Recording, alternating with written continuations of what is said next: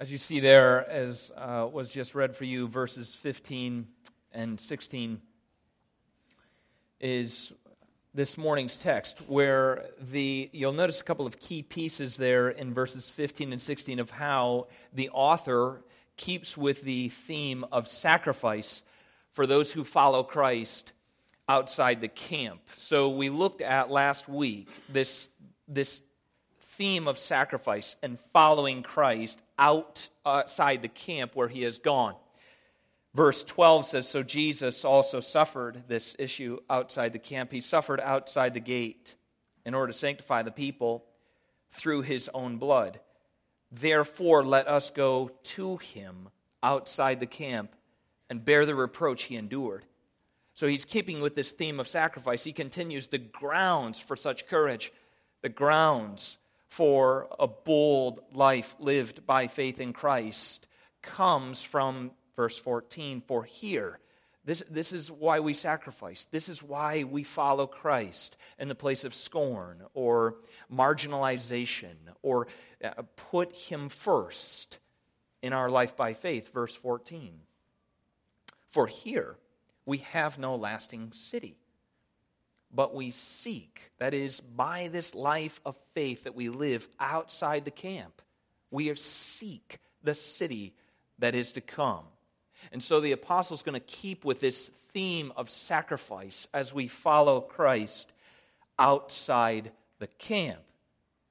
And this is a consideration for us this morning that although the external elements of sacrifice, and this is what's at stake in the conversation here regarding the first century Judaism, that is taking place right there in front of those who are in this faith community, this church gathered here in the urban context of Rome. They're considering going back to Judaism. The argument is to push them forward. Follow Christ outside the camp. Don't return to what seems to be a place of sanctity, but follow Christ by faith outside the camp where he himself has gone to bring sanctity, to bring holiness. So follow Christ. And as they're looking upon these sacrifices, considering by faith Christ as the ultimate sacrifice, here we stand as the Christian church in the 21st century. And although the external elements of sacrifice have come to a close, that is, we are not gathering this morning in the temple we are not coming this morning with our various animals for sacrifice. I am not a high priest who stands and offers on your behalf. So, indeed, although the external elements of sacrifice have come to a close, not, as we said last week, brushed underneath the rug, but have been brought to their clarity and their fulfillment in the climactic sacrifice of Christ. Although that has ended, the substance of sacrifice remains. So the external elements have been fulfilled. But the church is not now a community that does not know sacrifice, is not called to be a community that does sacrifice, that does follow in difficulty, is to remain faithful by sacrificial lives laid down, which is our reasonable service of worship. Though the external elements of sacrifice been, have been closed, the substance of sacrifice remains. And this morning, as the apostle guides us what it does look like in the ongoing life of the church, a community of sacrifice. I want to consider the substance of sacrifice with you this morning in light of one particular question that I hope to answer from this text. That is, this morning, to consider the substance of sacrifice in light of this question How do I? I personalize it for me. This is, I'm asking for you to think in your own mind. How do I live a life that is pleasing to God? How do I do that? That seems to be oftentimes in Christian circles cast with a judgmental view toward one another, seems to be the million dollar question. That then turns not to the community to unify one another by grace, but it creates a judgmental community, not by grace. Because we're seeking to ask this question How do I live a life that is pleasing to God? I believe in the Lord, I love Him. He animates my life by His Spirit. I want to live a life that is full of gratitude. And the question that often we ask is how? How do I do it? Pastors are often charged with not being specific enough of how. Because we do desire to know, brass tacks, how do I live a life that is pleasing to the Lord? And in seeking to answer this question, oftentimes there is a leverage to manipulate. I'll tell you, follow me that comes with a whole host of the person's individual desires and the person that is in charge, his individual uh, attitudes, marked by those things that he seems to isolate. And oftentimes, those things are largely, we all know, personality driven. So, if I were to give you a list, and maybe perhaps that's sometimes why I don't get maybe to some of you. Uh, kind of, I wouldn't say you're annoyed with me. I'd be more gracious to myself. Uh, maybe, uh, I don't know uh, who knows, you're something at times, some of you. At, where is the more specific? Could you be a little more narrow in your spiral? Could it get a little more fine at the bottom? And maybe it is because I seek to protect both you and myself from those things that are driven on by a constitution, by a way in which my hard wiring works that would give shape to how I am fleshing out some of the things we know to be biblical, and you as well. I was talking with someone this morning. There are multiple, as many people in this room, there are wirings, hard wiring, soft wire, hardware, software, not wire. That goes with each one of us. That just is how we see the world, how we're operating through it, how we're maneuvering the challenges. So then sometimes extremely specific application becomes self driven, and that's how I then conceptualized exactly brass tacks how I flesh this text out. So we're always kind of asking the question in small groups, in discussion within our family, again, how it is that we live by faith a life that is pleasing to God, whom we do love. Because we are a community of sacrifice and ongoing lives lived by faith. So I want to, together from verse 15 and 16, tackle this question, at least to some degree of how it is, indeed, that we can, from this text, understand how we live a life that is pleasing to God. The first, if I could say, I will list three of them. And the first, and the most important consideration, if you are to a- answer this question with me, I trust you have asked it now very personally. How do I live a life that is pleasing to God?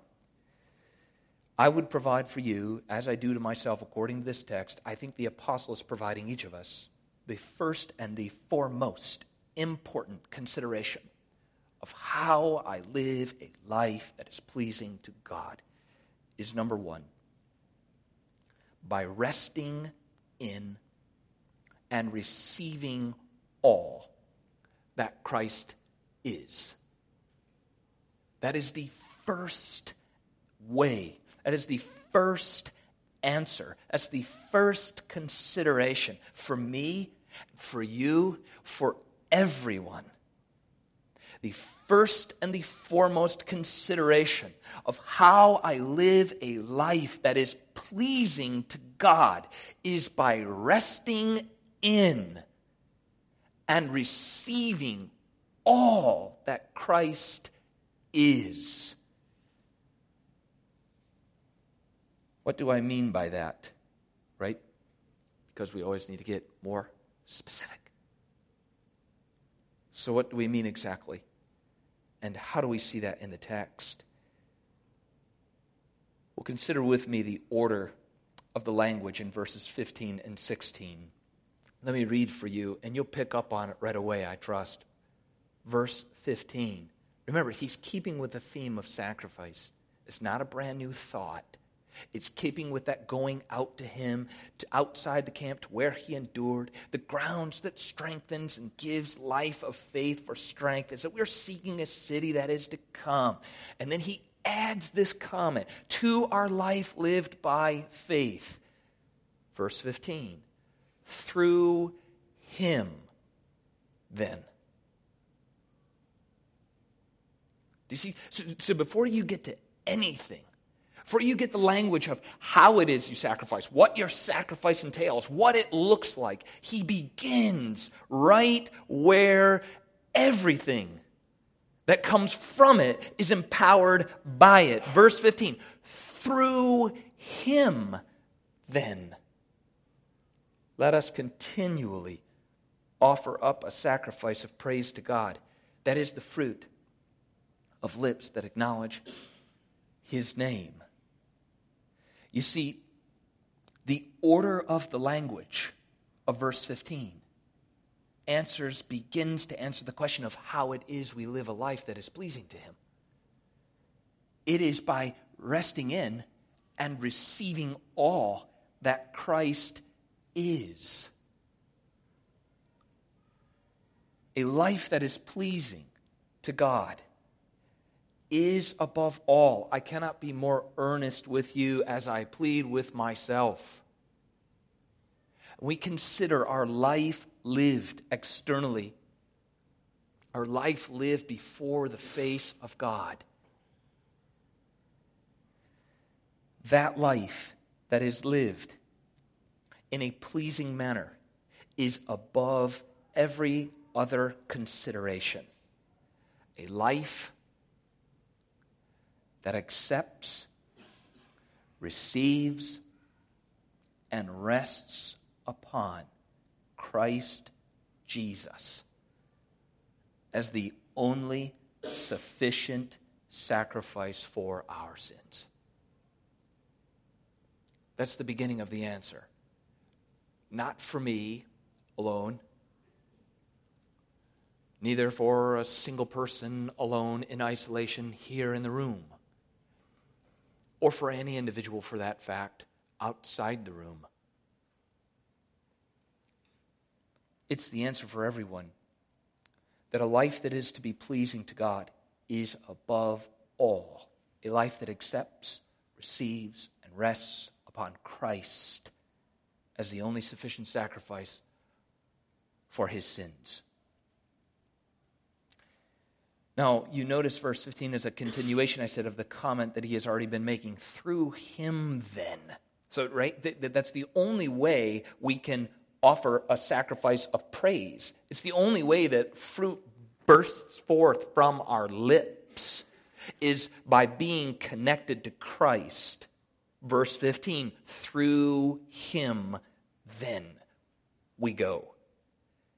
Now, to see that this is a continued exhortation he has been describing the significance and the center of Christ for everything to the church throughout the final exhortation here.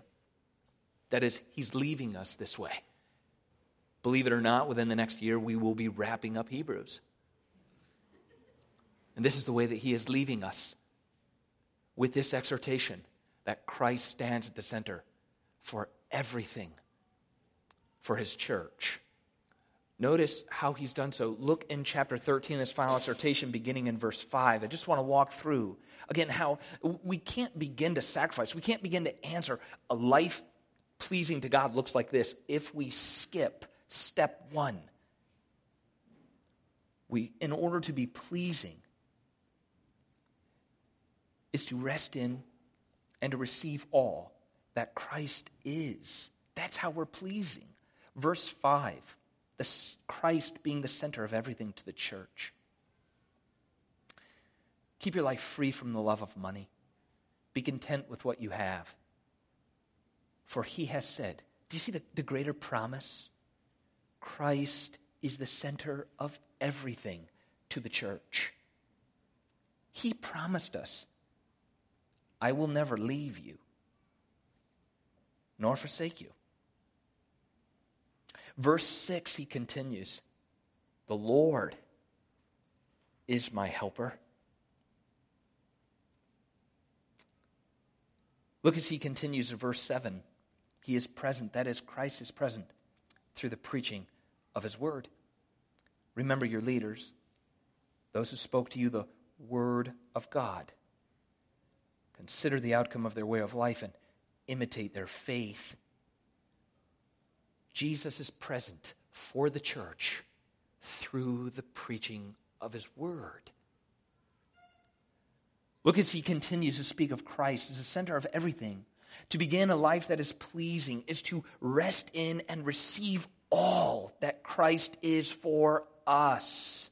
That's the beginning of a life that is pleasing to God. And how is it that Christ is everything for the church? Verse 8 He is absolutely stable to the church, and He is unchanging forever. Verse 8 Jesus Christ, not the pastor, not circumstance, not finances, not classes, not A's and B's.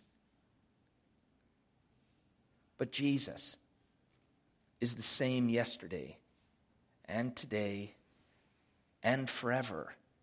That is, Christ is always stable and always without change. He remains the same.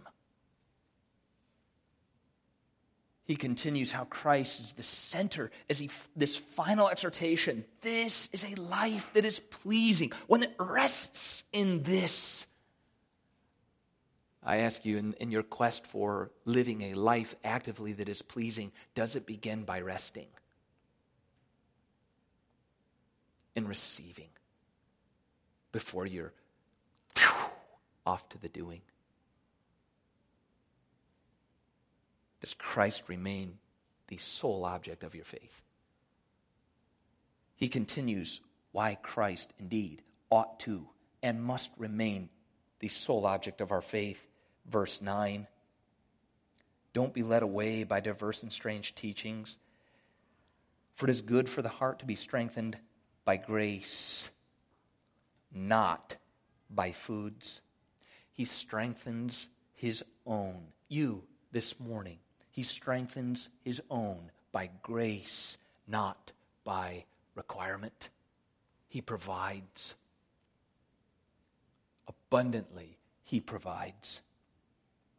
Verse 10, notice how Christ is yet again the center of everything to the church by describing him as the altar that we possess. Verse 10, we have an altar. As we considered last week, that is he unites us to himself by faith. We possess he who was sacrificed and the sufficiency of that sacrifice. We possess him by faith. Verse 12, notice he suffered. He is the center to the church. He is the center for our lives. He is the beginning of our lives lived that bring pleasure to God, our lives that rest in and receive all that He is for us. Who is He in verse 12? But He who suffered for us, the church, outside the gate, not aimlessly, not wishfully, but purposefully, to sanctify us through the spilling of His own blood. That is, he suffered to make us holy. Continue as we look through the text as Christ the center to the church in the beginning of a life that is to bring pleasure to God as a life that rests in these truths and receives them by faith in all that Christ is for them. Look beyond verse 12 into verse 13. He calls us outside to the camp where he did go and to bear the reproach he endured to meet us in our hour of need. Verse 14 He provides a home that is everlasting. We are on a pilgrim's journey, one that we live by faith in him who died and gave himself up for us. He remains the object of our faith throughout our entire pilgrim journey. He provides all that is required, and He is preparing a place for us. We seek a city that is to come. You see, if we were to walk through this text, because then verse 15 says, through him then, that is, as we possess him by grace through faith, we then, through him then, live a life that is pleasing, one that is marked by sacrifice. We must grasp, as we look to the picture of Christ in his final exhortation, we must grasp that the church is still a community of sacrifice. But our sacrifices do not foreshadow and point forward to a sacrifice that is to come.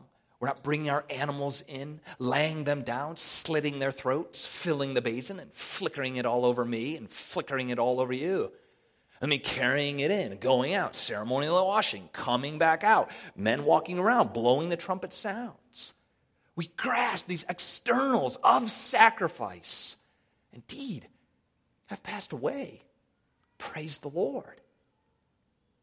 But the substance of sacrifice among God's people remains the same. Our sacrifices don't point forward, but our sacrifices flow from and are animated by the once for all sufficient sacrifice of Christ.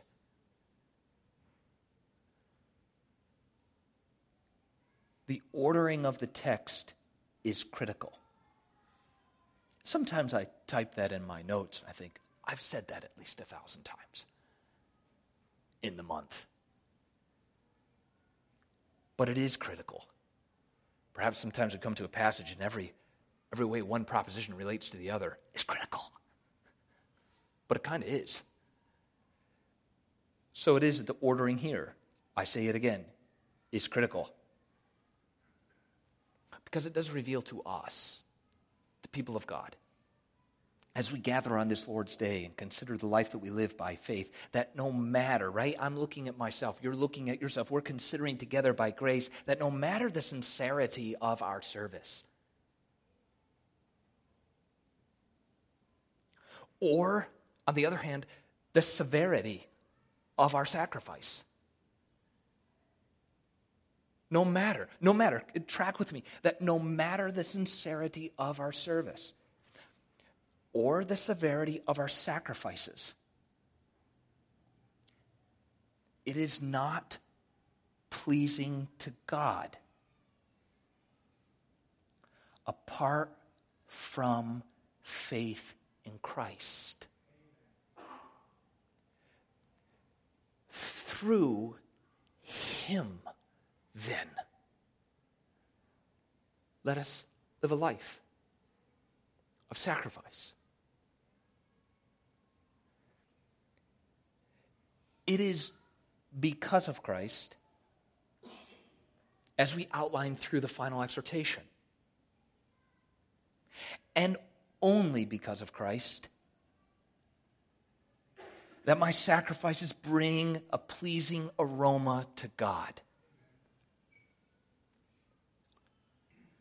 Thus, I offer sacrifice, that is, my life laid down, by faith through Him. He is the center of everything to God's people. In answering the question of how do I live a life that is pleasing to the God I love, I cannot begin ordering my steps of how unless I first grasp by resting in and receiving all that Christ is. That is where a life that is pleasing to God begins. And it is the life that brings pleasure to God that continues therein. It isn't receiving in or receiving in or resting in and receiving all in a moment, like right now, let's say. And then it goes on, you know, to more mature things like step two, step three, step four. It is always thoroughly the step of bringing pleasure. Is in a moment and all of life's moments to be one who is by faith resting in and receiving all that Christ is. The second consideration, however, as we continue through the text, the second consideration of how to live, that is, how am I to live a life that is pleasing to the God that I do love? Number one, I repeat, by resting in and receiving all that Christ is. And number two, by offering the pleasing sacrifice of praise in a spirit of gratitude. The second consideration of how I live a life that is pleasing to God is by offering the pleasing sacrifice of praise in a spirit of gratitude. Notice with me as you see there, as we move past into verse 15, right past the, that we must not miss, however, through him then. Now we're animated by, we're empowered and moved by all that is being provided. Let us continually offer up a sacrifice of praise to God. Now, as we consider this text, there are two things right here in verse 15, two things regarding the sacrifice of praise that we need to wrestle with and acknowledge and apply. We notice two things. Number one, about this pleasing sacrifice of praise and a spirit of gratitude that we do live is number one, it is to be continual right? Uh, uh, so, so we need to put away, we need to overcome, by grace, put away the grumbling that, that you know, many of us are marked by. It is this issue of a continuation of sacrifice of praise. It isn't in a moment, it isn't in the first 40 minutes alone of our Redeemer service together that we offer praise, but it is to be continual. The grateful response that is for each of us. The grateful response of those who possess Christ. Is he the sole object of your faith?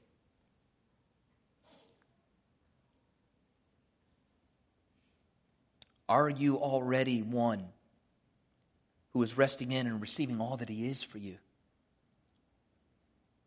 Then your grateful response is to be one of praise in all circumstances and at all times. That is continual. Let us continually offer up praise in a gratitude spirit, in a heart of gratefulness, Praise is an uninterrupted acknowledgement that God is the first of all objects. That's where I think, if we were to get more specific, the rubber begins to meet the road. There are many objects that we possess. There are many objects we desire to possess. Those objects can be honors from others, the objects can be academic accomplishments, those objects can be real estate, those objects can be business ventures, those objects can be even affirmation from others. Those objects can go on and on and on. As Calvin did say, the heart is a perpetual idol factory.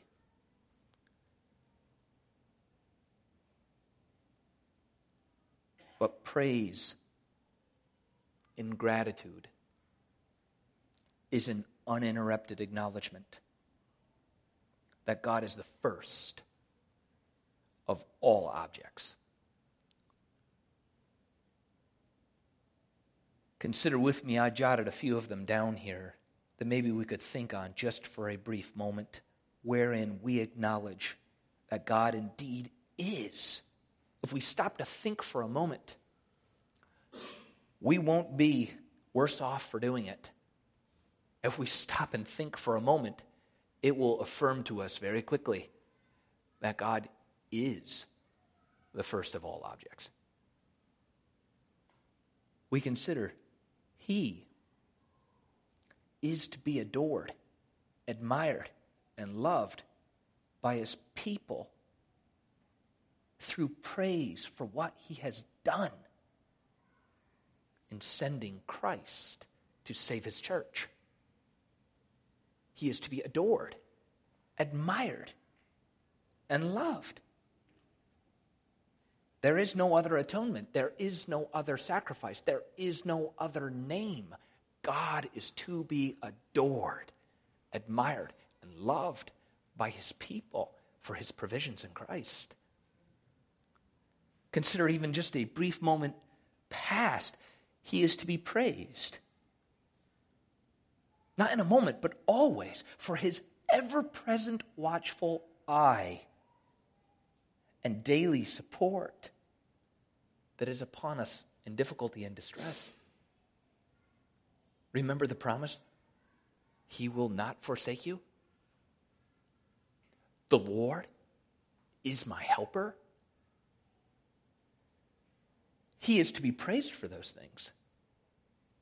We are to live a life marked by gratitude, not like in a moment, but by faith continually because his watchful eye is upon me. And his daily support is at hand as I face emotional, spiritual, and physical difficulty and distress. He is present. He promised he wouldn't leave. He's even in there with them, as naughty as they are. He is their daily support even in there, how we often think the same. Difficulties and distress that are not as real, perhaps, as we think, and neither are the children's difficulties and distresses as serious as may they think. But God is our helper and greatly to be praised. I think of two more. He is to be praised for the sanctification he produces that brings us ever increasing joy in His Spirit. Sanctification is not a production of the flesh, it isn't brought on by our legalism and our attitudes of superiority. Have you ever sat and rested in the thought that the sanctification that I experience, though as minor as it seems to be, is a grace that He is providing me that brings me joy in His Spirit. I love Christ more than I did. Have you ever thought that? How did you get there? By His grace. He is to be praised for the sanctification, though as small as it seems to be on our end. He is to be greatly praised for no good thing dwells within me.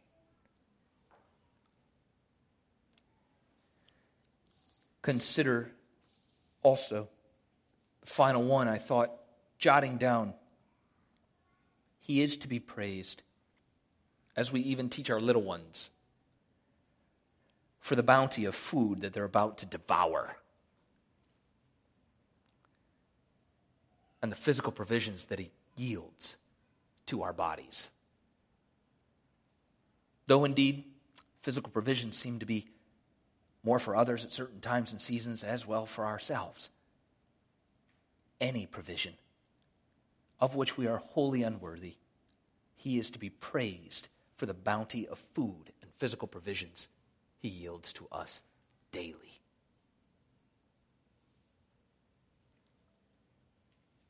A Puritan prayer of thanksgiving begins this way. I jot it down and share it with you.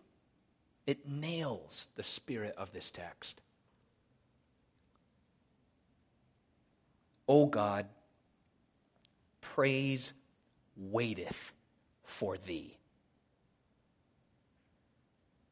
And to render it is my noblest exercise.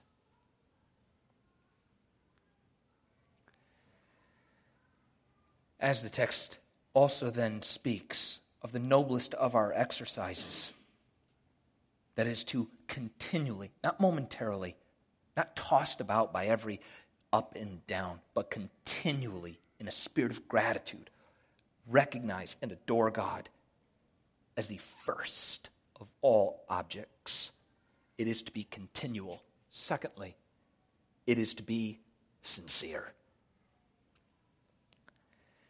How do we get there on the language of sincerity? Notice in the text, offer up a sacrifice of praise to God marked by continual spirit. It's always occurring. How? In isolation, in my own power? No, through Christ. And the sacrifice is further described in the text of verse 15. That is the fruit.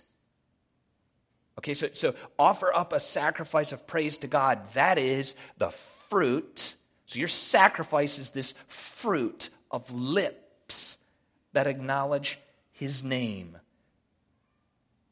The acknowledgement there in sacrifice of describing it as fruit speaks to sincerity. The way we know that, not only in the plain reading, but consider further that it clearly states it is the fruit of lips. We don't gather in here to perform the work of our lips. Although, again, teaching little ones about worship. Oh, I'm so tired. I can barely do it. I'm wore out.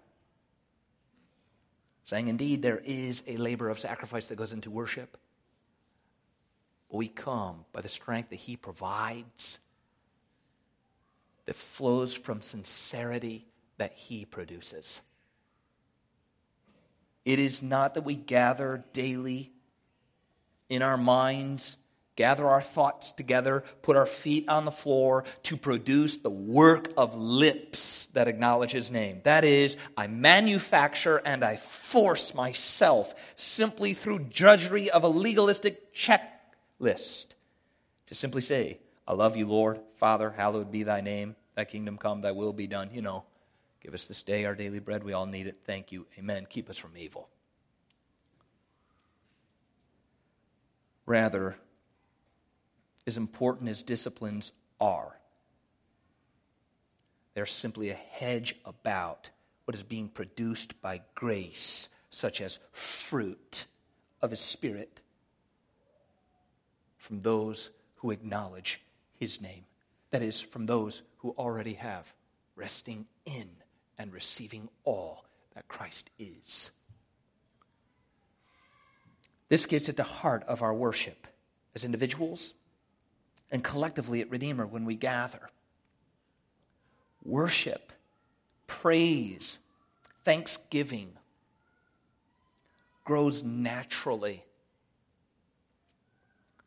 out of his people as fruit which grows from a connected branch, you, to a steady vine who is Christ, sourced in rich and true soil given of God. Fruit is naturally produced by His grace. Praise ought flow from us in a spirit of gratitude continuously, with a spirit of sincerity and the promise of the text is that it will.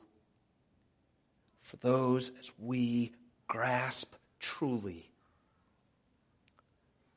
who God is for us in Christ, we will be a people of praise. Have you ever felt your spirit of praise being overcome by a spirit of whininess. As we say before, a spirit of Eeyoreness. If you've ever seen Winnie the Pooh, an overall hot temper seems to trip us up and steal our joy of offering a spirit of gratitude. I would encourage you, as this is spoken to the church, that there is a way in which this is strengthened and fulfilled as we are together as the church, that we need one another, that we need brotherly encouragement, that we need sisterly love. We need to be together in a spirit of unity, not around personalities and constitutions, but in Christ as the shared but sole object of our faith. That is, the body comes together and one is down here, one is up here, and the one up here reaches down and lifts a brother or sister here. And together we gather for the preaching of the word, and we're all strengthened, we're all spoken to, we're all lifted, we're all instructed. We sing and we catechize together to strengthen one another, to be a people of gratitude. Remembering it's not about manufacturing it, it's about being strengthened and performing it as we look yet again to He who produces it in us, we gather to look more deeply with admiration and love at Christ Jesus yet again. Praise then from that place does flow. The final consideration of how it is. If you haven't tracked, let me rehearse. I've offered you two answers to the question so far. One, by resting in and receiving all that Christ is. Number two, by offering the pleasing sacrifice of praise in a spirit of gratitude. And number three, by offering the pleasing sacrifice of service to others. That is, again, not by manufactured work, but by grace that receives and rests in Christ. It is through Him, then,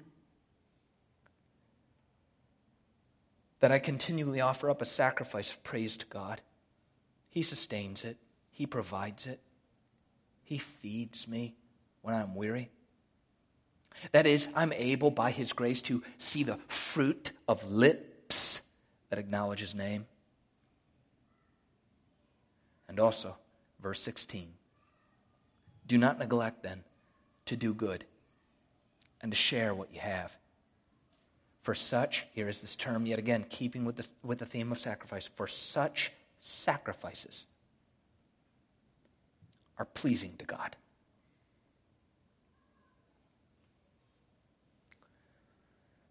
The pleasing sacrifice of service to others is present would you consider with me that the pleasing sacrifice of service to others is present before the face of God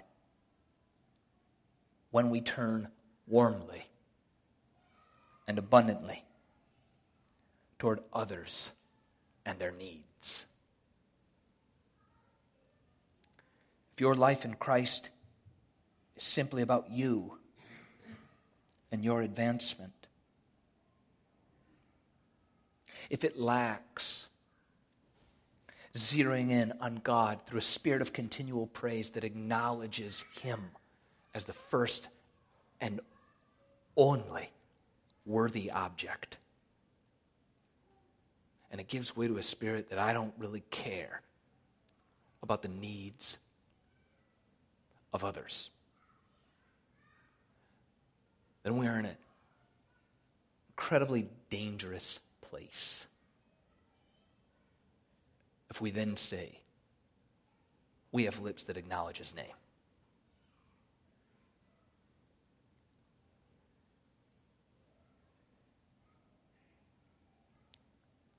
It is pleasing to God when we then in Christ turn, turn warmly and abundantly toward others and their needs. Don't neglect to do good. It is a part of our reasonable service of worship as those who follow Christ outside the camp. We are marked by sacrifice. Let us pray. Father, I ask that you would strengthen us as your people through such a text as this that speaks so clearly to how it is that we live a life that is pleasing before you. As it does this text and every text begin with receiving, resting in, accepting all that Christ Jesus is, and thereby being animated, empowered to offer the fruit that you've produced as those who acknowledge your name. That we then don't hold it, but it gives way to turning away from ourselves yet again and unto others and their needs. Thank you, Christ, for providing all of our needs, that we can thereby live as people who give to others, having been so richly supplied in Christ. We praise your name. Amen.